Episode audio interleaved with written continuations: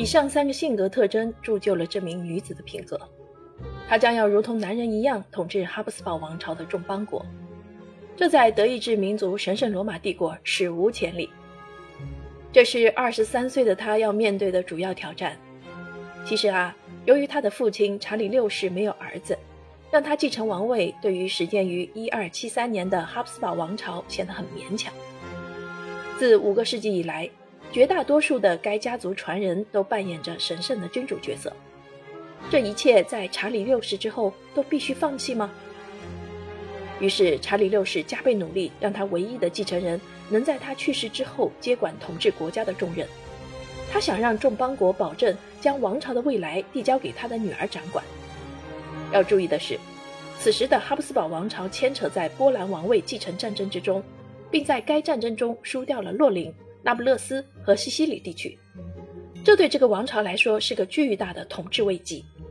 在主张专制主义的大公们的势力不断增长的时代，查理六世是最后一名在欧洲中央有实力维护政令并扮演着大帝角色的君主。他担心这一切都将在他死后四分五裂。查理六世拟写了1713年国事诏书，迫使众邦国的议会和欧洲大国。在这份令人不知所措的文书上签名，以承认玛利亚·特雷西亚的继承权。总部住在雷根斯堡的神圣罗马帝国议会是最后一个于1732年共同批准这项继承诏书的权力机构。宣告了奥地利领土神圣不可分割后，玛利亚·特雷西亚的父亲终于松了一口气。同时，他也要避免他的遗产被分割。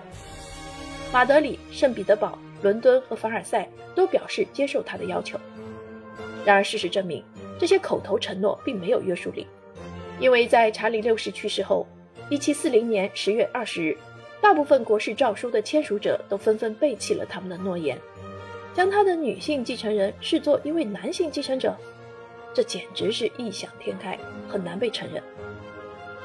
鉴于962年的帝国从未由一个女人来统治，一位奥地利女大公。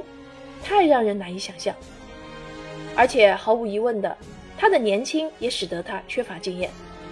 他于1736年嫁给洛林公爵弗朗茨·斯蒂芬，这位公爵是个舞蹈高手、资深猎手，一个通晓多种语言的平庸之人，也是一名在由他岳父发起的最后一场奥地利土耳其的战争中的倒霉军人。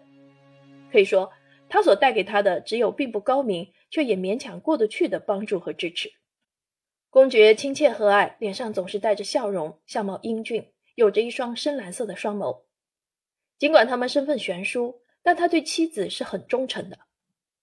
路易十五的政府之所以没有背弃对查理六世的承诺，那是因为洛林公爵放弃了自己的封号和领土，使其在短期内并入法兰西王国。领土扩张的野心是随后引发冲突的关键因素。